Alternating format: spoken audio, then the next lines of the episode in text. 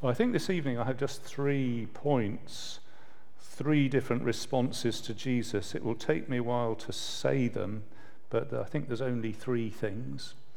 Three responses to Jesus, um, two of them to avoid, and one of them to copy.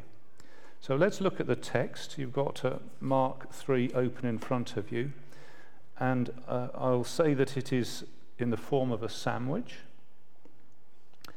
Uh, we've got uh, bread, something bread, and the bread on the outside is the family. So in, chap- in uh, chapter 3, verses 20 to 21, it's the family. They're coming to take Jesus because he's out of his mind, they think.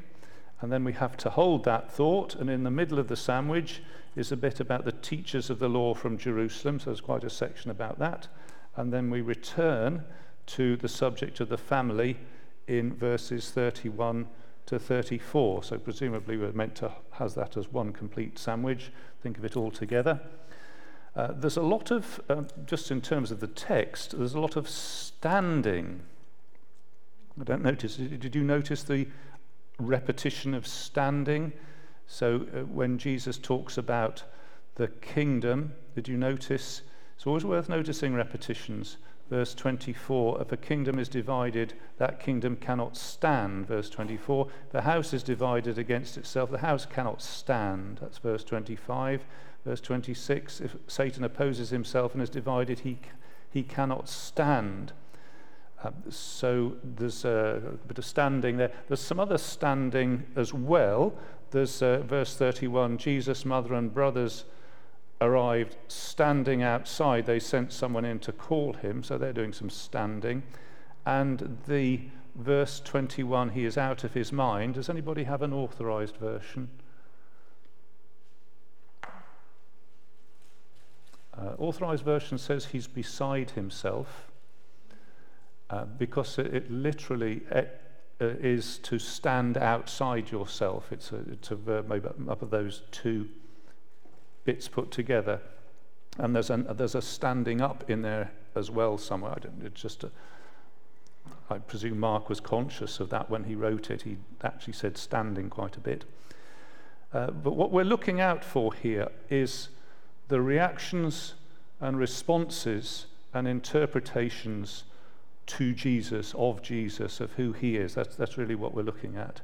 Uh, and it's like the question that Jesus is going to ask later in chapter 8, verse 27, where he says, Who do people say that I am? You know, what do people make of me? Who do they think I am? And then he makes it more personal in the next sentence and says, Well, what about you? Who do you say that I am? And I'm probably too polite to make it as personal as that this evening, but that is lurking under the surface. What's your reaction to Jesus? Would you fit into any of these three categories? And uh, we'll come back to that slide with the conclusion, but uh, partly because I ran out of uh, paper. Uh, so let's follow the text through. So let's look at the first part of the sandwich.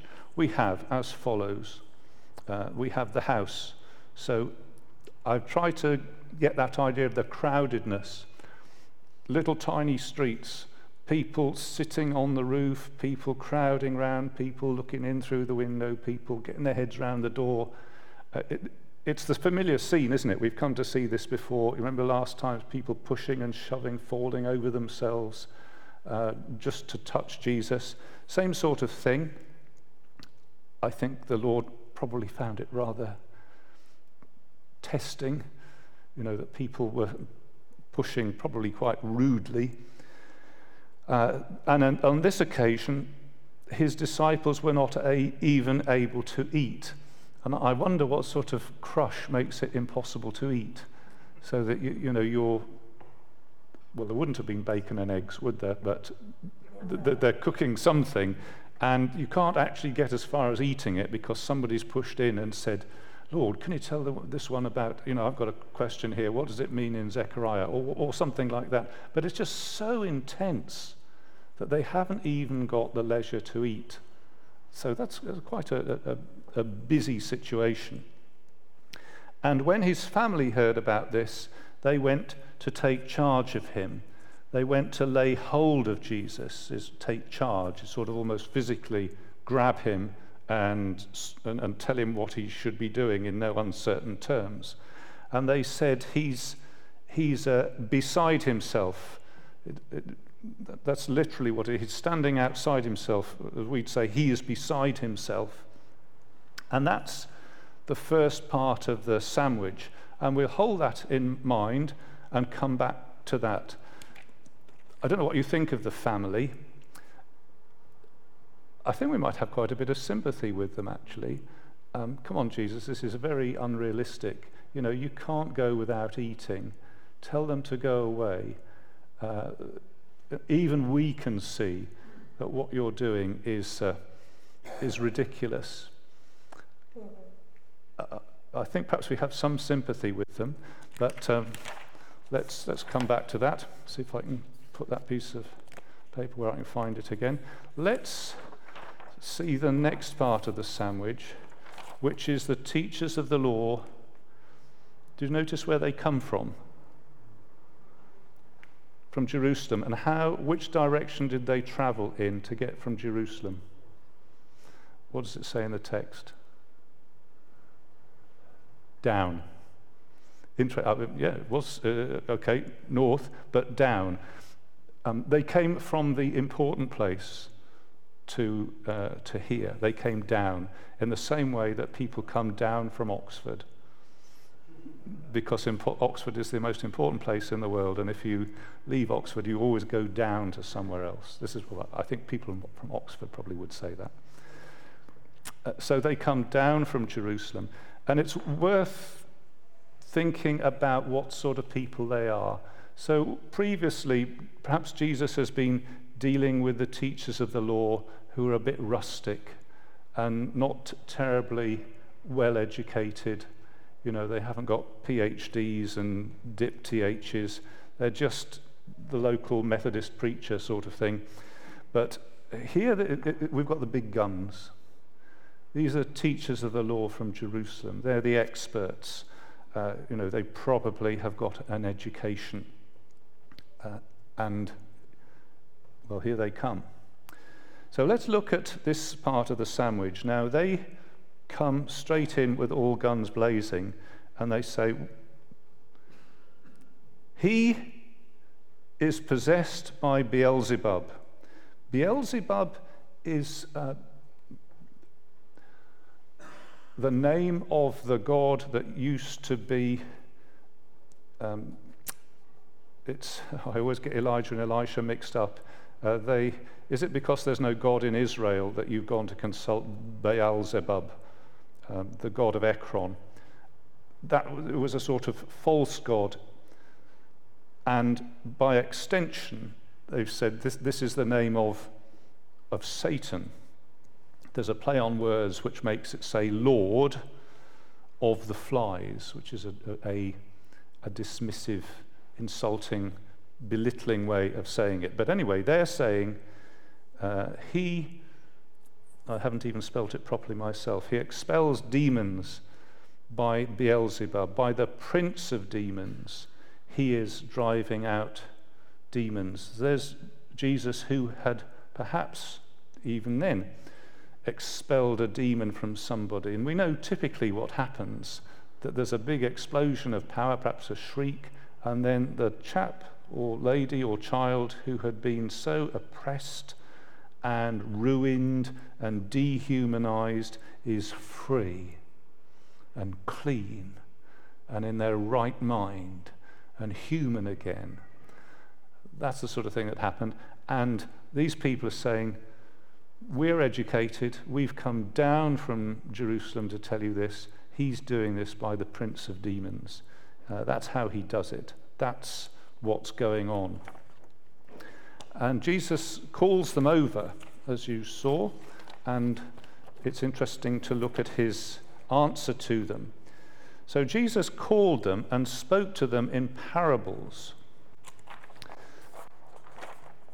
You might not have noticed it was a parable, but it, it, these are parables, likenesses. It's not a direct answer, it's a sort of figurative answer.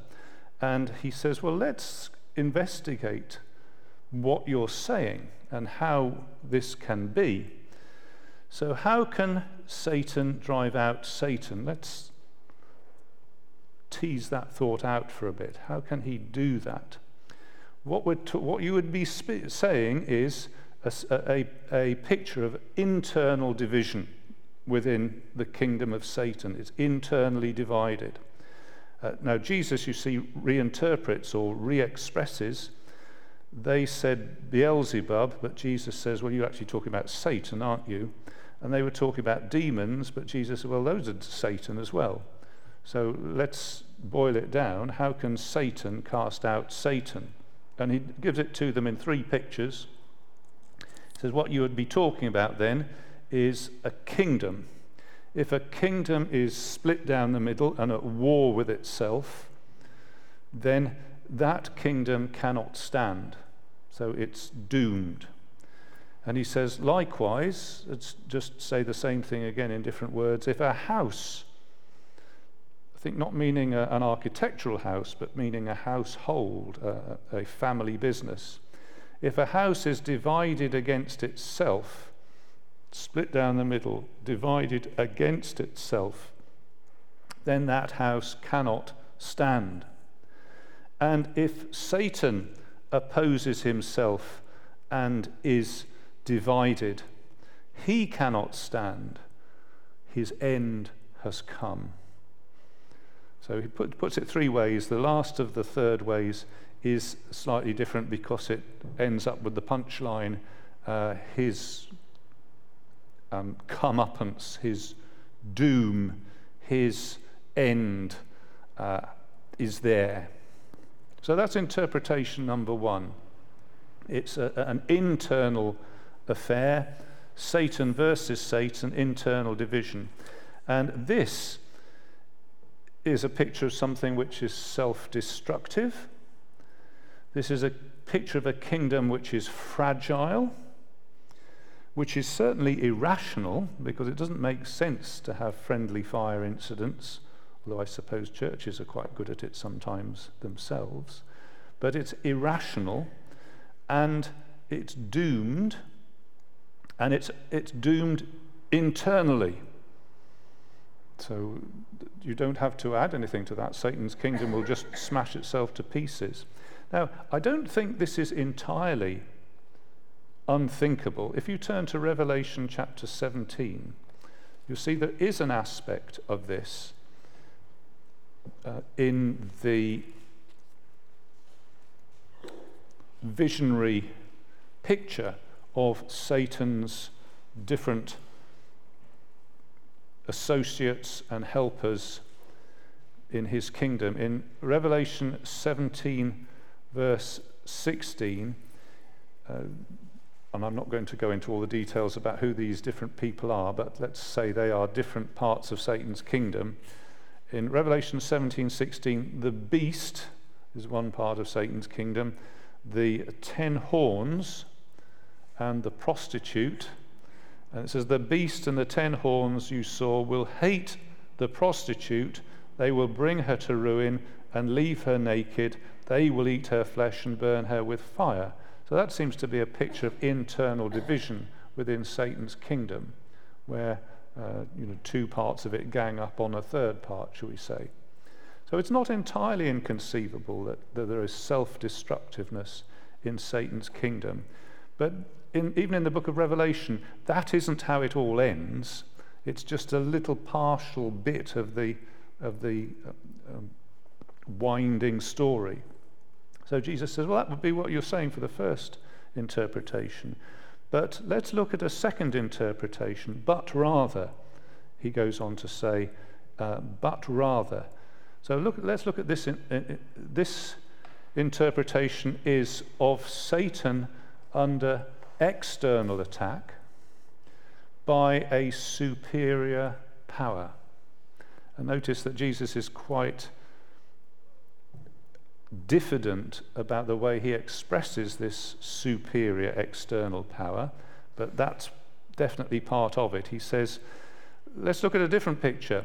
Let's look at a strong man who has a house with possessions in it, stuff in there. And let's imagine somebody trying to rob the strong man. Now, the only way you can get, all, get away with his things is to deal with the strong man.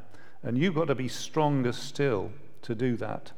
And so Jesus says, in, in fact, but rather, no one can enter a strong man's house and carry off his possessions unless he first ties up the strong man.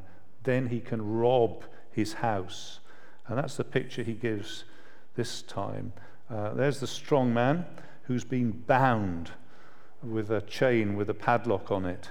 He's been tied up. He can't do what he wants to do. And here is, well, here is somebody. You notice that Jesus doesn't even name this person. It's just a person enters the strong man's house and this person ties up the strong man. But obviously, the person's Jesus, but he doesn't name himself in it. And he says, This person can take away what the Satan had. Satan thought, I've got that. But the, the superior power ties him up, incapacitates him, limits him, and can take away the things that belong to Satan. And Jesus says that's a second interpretation. And as we'll see in a moment, that's definitely the interpretation that Jesus is giving. He says, That's what you're witnessing. You are witnessing a superior power with a capital S and a capital P. You are witnessing a superior power who is binding the strong man so that he can't do what he wants, and the superior power is just taking out of Satan's kingdom what he wants.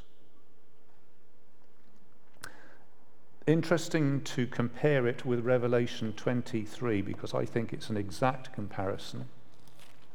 In Revelation 23, without getting into the vexed questions, seems to me that it's a description of the gospel, description of what Jesus does in the gospel age. Uh, in Revelation 20, verse 2, it says that the dragon, that ancient serpent who is the devil or Satan, is bound for a thousand years. He threw them into the abyss, locked and sealed it over him to keep him from deceiving the nations any more until the thousand years were ended. And it's a long period of time in which, in that little snippet from Revelation, Satan is tied up. And all that he used to do and wants to do, he can't do. And in particular, the nations. He used to blind them, but now they're undeceived. And the gospel can go to all different nations, and people can have their eyes opened, and they can be snatched and pulled from Satan's kingdom by the one who ties up the strong man. So I, I think that's an exact parallel there. But Jesus gives us these two in, interpretations then either the internal division or the external attack. And then he doesn't leave us in doubt which of those two we're to believe. He, uh, he says, and if you believe the first one, if that's the, what you're going for, then just take this on board. Verse 28 I tell you the truth, all the sins and blasphemies of men will be forgiven them. But whoever blasphemes against the Holy Spirit will never be forgiven he is guilty of a sin to the age, an eternal sin, a forever sin. He said this because they were saying he has an evil spirit. So, the first interpretation, which is to say that this whole Jesus thing, all that's going on, is Satan. That's the, what the first interpretation is saying. All this Jesus thing is really a Satan thing. He does it by the power of the devil. But before we come to that, let's notice the second part of it, or actually the first part. I tell you the truth. This is one of the rare times in Mark's Gospel where Jesus says, Amen. Meaning, here's a solemn statement. Take this on board. All the sins and blasphemies of men will be forgiven them. Let's just ponder that one. All the sin, is that what, did I read that right? All the sins and blasphemies of men will be forgiven them. That's a statement, isn't it? I don't know whether you ever have had a trouble with your mouth, or whether even still do, or with your thoughts. Uh, evil thoughts, evil things that might come out, which you would say it's a blasphemy. How, how on earth did I manage to say that? Could I? How? On, don't. But Jesus says, look, every single one of those. There's not a single sin or blasphemy that cannot be forgiven. All those horrible things that might have come out of your mouth, that might have arisen in your mind, that you might have only just choked back from saying, you might have thought, every single one will be forgiven. I think that's a thought worth pondering, isn't it? All the sins and blasphemies of men the worst, foulest things that people could say, if you come to Jesus, is forgiven, wiped away, but with one exception. And the one exception is the exact thing that Jesus is referring to. It's not just a random thought that has popped out of somebody's mind. Notice the present tense whoever blasphemes against the Holy Spirit. So he's not saying, you know, a, a, a random um, rudeness that came out of your mouth or a random uh, horrible thing that you happened to say or think under some peculiar situation. He's saying, This is your settled opinion. Whoever ha- has this settled opinion that the Jesus thing is a Satan thing, there is no way you'll ever be forgiven that. And the reason there's no way you'll be forgiven is because the very means of forgiveness is to say that the Jesus thing is a God thing. That's the, that's the way you get there. And if you're not going to say that, you can't be forgiven because you've sort of sawn off the branch that you were sitting on. You've pulled the rug from under your feet. You've prevented yourself from ever finding forgiveness. And notice what Jesus says here. The way he puts it is to say this whole Jesus thing, all the things that Jesus is doing and saying, and the power that he's exerting and the effects of it, what you're actually seeing is the Holy Spirit. And Jesus sort of contracts that into a, those stages into saying, well, what you're doing is blaspheming against the Holy Spirit. So I, sometimes people worry that they've committed this unforgivable sin. The unforgivable sin is exactly as I've said, as you take it all together, it's saying that the Jesus thing is a Satan thing. And having that as your settled view, and to do that is to rebel and to resist and to oppose the Holy Spirit in that, in that exact way. And as Jesus says, there is no possible forgiveness for that ever, ever, ever. They said that because he said he has an evil spirit. So we learn from that that the Jesus thing, his activities and attitudes and achievements, is in fact the focal point of the work of the Spirit. Uh, this is the work of the Spirit. Jesus is doing the work of the Spirit. And we learn that for a settled refusal, there is no forgiveness. And I don't think that you would have be you would be in the position of a settled refusal and have come along this evening. I think you would not be here. You wouldn't bother. So let's take that as a as a warning but I'm not going to try and pin that on anybody here because I don't think you would be here if you, if you had taken that, that view. You'd probably be outside throwing something. Let's come back to the other part of the sandwich, shall we? See if I can find the sheet. Let's come back to the family. So there they were uh, on the way, and now we find that they've arrived. Verse 31. Then Jesus' mother and brothers arrived. Please notice the wording. Standing outside, they sent, this is the word apostello, because Jesus had apostles which he sent, so they're doing the same thing using the same word. They sent someone in to call him. So they're calling on him in a sense. And a crowd was sitting round him. Notice they were standing outside, the crowd is sitting round him on the inside. Um, sorry? Oh, I haven't got there yet.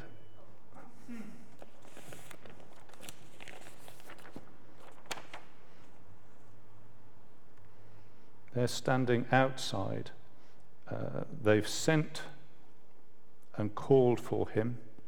It's a bit like praying, isn't it, to call for him.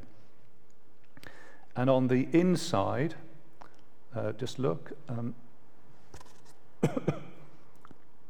verse 32 a crowd was sitting around him. They told him, Your mother and brothers are outside seeking you. It's not a bad thing to do, it's seeking Jesus. But Jesus is not at all sympathetic, really. He says, Mother and brothers, well, that's an interesting subject. Who are my mother and my brothers? And he looks round at those, how are they seated? In a circle. Verse 34 he looked round at those seated in a circle around him. So there's the picture. Seated in a circle around him. And that's why I asked right at the beginning how would you describe the geometry uh, we're in a half circle, we're seated. You're not really seated round me, you're seated round the place where Jesus is speaking. That's the point, isn't it? So we're, we're not a million miles from that scene. And Jesus looks round at the people seated and listening, and he says, These are my mother and brothers. This is my family. Whoever does God's will is my mother, sorry, my brother and sister and mother. It's a very clear distinction, isn't it? These people on the outside, the family, they mean well. They do what seems like some good things. They send, they call on him or to him, and they seek him. And yet, it's almost so near and yet so far. There's something actually quite radically mistaken about their attitude. Uh, there's a, there's a, a misunderstanding. There's, I think I would say, a disrespect for the person of Jesus. Because whatever else you could say about our relationship with Jesus, it was, it'd be quite wrong for us to try and sit Jesus down and talk sense into him like they thought they could do. We don't do that. We sit down and let him talk sense into us. We don't grab him and tell him this is what he ought to be doing. We let him take hold of us and tell us what we ought to be doing. They've got, they've got it seriously wrong, even though they mean it so well. Let's look at the, the people on the inside. They are sitting in a circle. It's a rather graphic picture, isn't it? They're sitting in a circle, seated round him. What a brilliant place to be. Seated at the feet of Jesus, a bit like the Mary and Martha, seated at the feet of Jesus, listening to his word. That's exactly what they're doing. I can't think of anything else they're doing. They're sitting listening, aren't they? And Jesus sees these people in the act of sitting and listening, and he says, That is my family. The people who are doing that are my family. And they might be rough old people, They might have all, they might, uh, they might actually not win beauty contests. They might have all sorts of, might not spell things properly. But I'm not ashamed to call them my brothers and sisters. They're my people, the ones who sit round and listen to me. And he goes on a little bit further and he says, well, they don't just sit and listen, they do it. Whoever does God's will is my brother and sister and mother. So Jesus does cut it right down there, doesn't he? He says, I don't actually talk about people who only listen and don't do anything. I'm talking about people who listen and then, in some real way, put it into practice. You know, that's the difference between the man who built his house on the sand and the man who built his house on the rock, isn't it? The rock isn't Jesus in this particular case. The rock is doing what he says. Both heard, but the one did it. And it is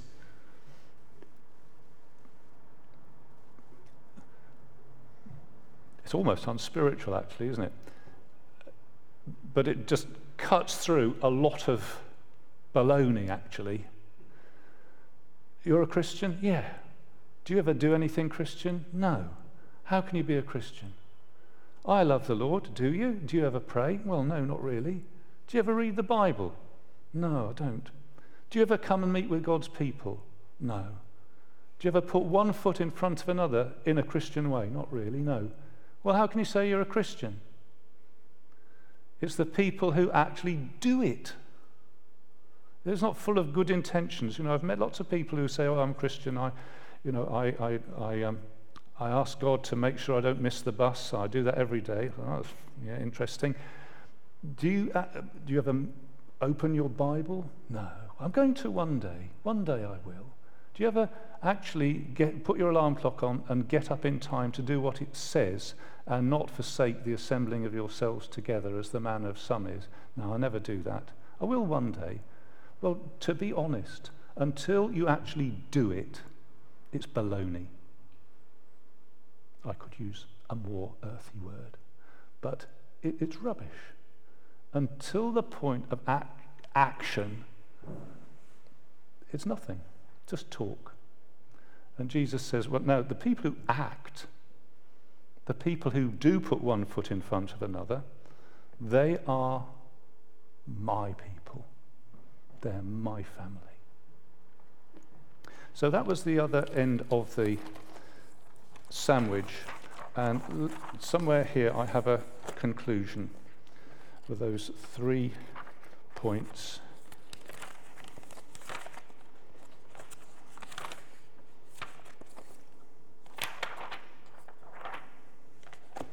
And here they are. That's where we started. The three responses to Jesus.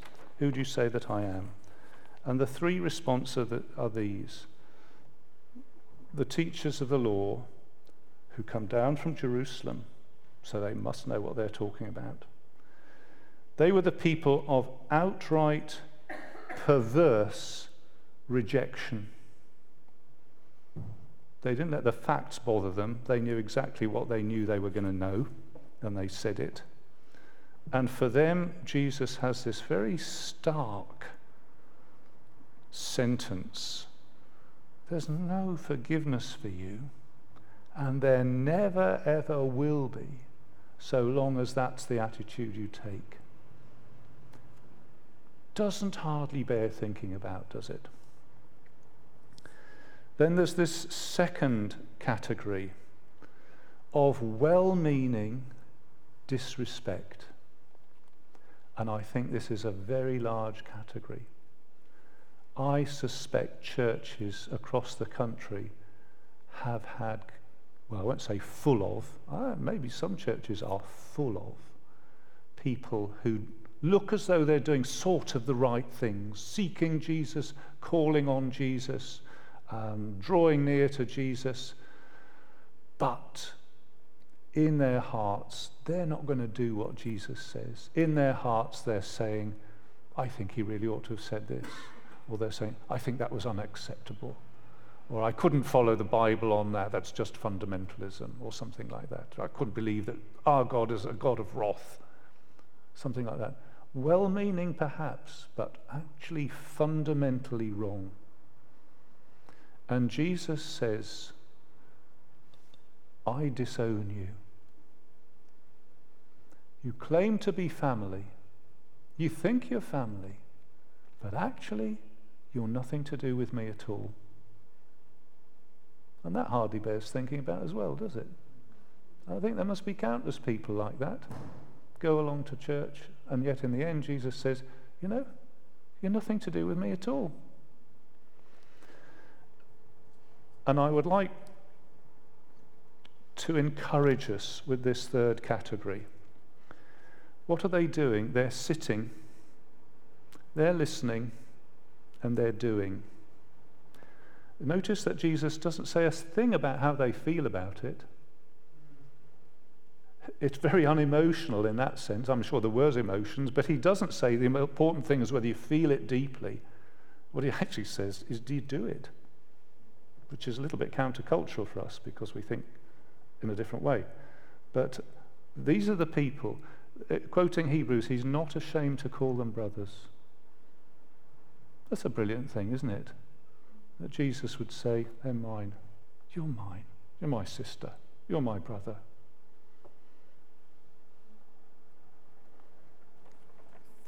Let's sing together.